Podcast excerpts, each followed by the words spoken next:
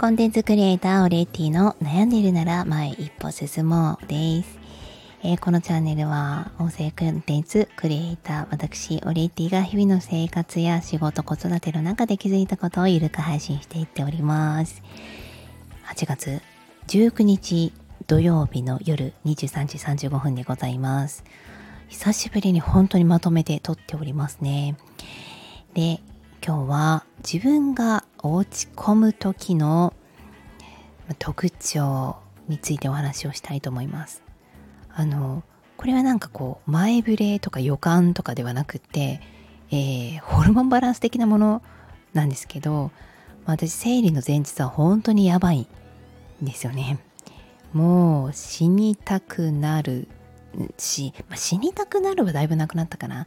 あの自分の存在がも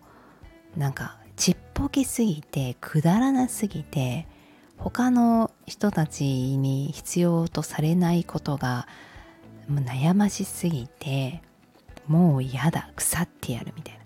に絶対なるんですよこれ。もうこれは多分変えられないと思うのであの今はそういう状況になったらあ生理来るわっていうふうにとりあえず思っています。でその日はもうことごとく自分を甘やかす日にしております。この生理のホルモンバランスなんかこうなんだっけ PTS とかねいろんなあのこう症状出る方多いと思うんですけれども私はこのメンタル的なのが来るんですよね。23ぐらいから多分来ていたと思います。あの二十歳ん？ぐらいだったかな？ちょっと婦人科系で病院に通っていた時があったのでちょっとそれ以降ですねホルモンバランスが自分でもコントロールあちょっとこうできない日が出てくるなっていうのは感じていたんですけどあの最近主人に話を聞いたらもう結婚する前から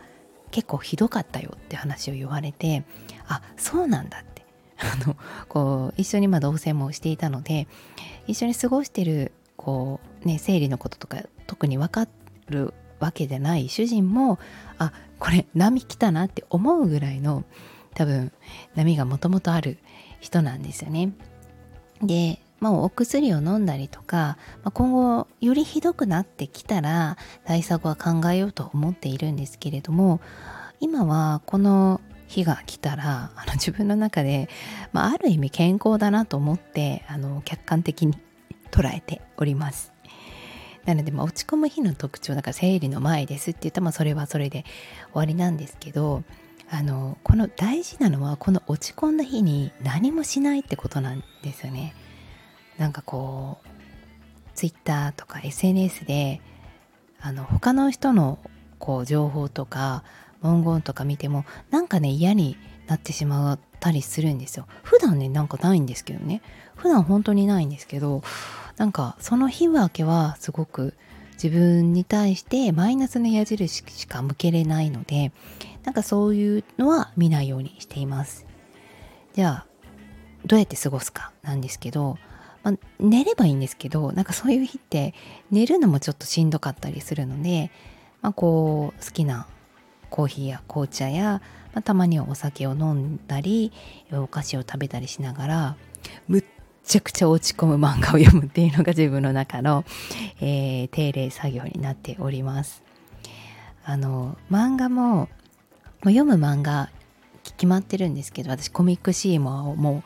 う十何年ぐらい愛用してるんですが、えー、お仕事をしっかりするようになって、まあ、月に1,000円分だけは自分のご褒美で漫画を買っていいというふうにしています。あの1000円買わない時もあるのでそしたら持ち越しとかに新刊が出たら買うっていう感じなんですけれどもあの大体ちょっとこう落ち込むダークヒロイン的なサスペンス要素がある漫画を読むことが多いんですよね。でそれを読むことによって自分の今の気持ちよりもより落ち込んだ状態というのを経験させることによって今の自分が楽になるっていうのをやっております。あのなんだろう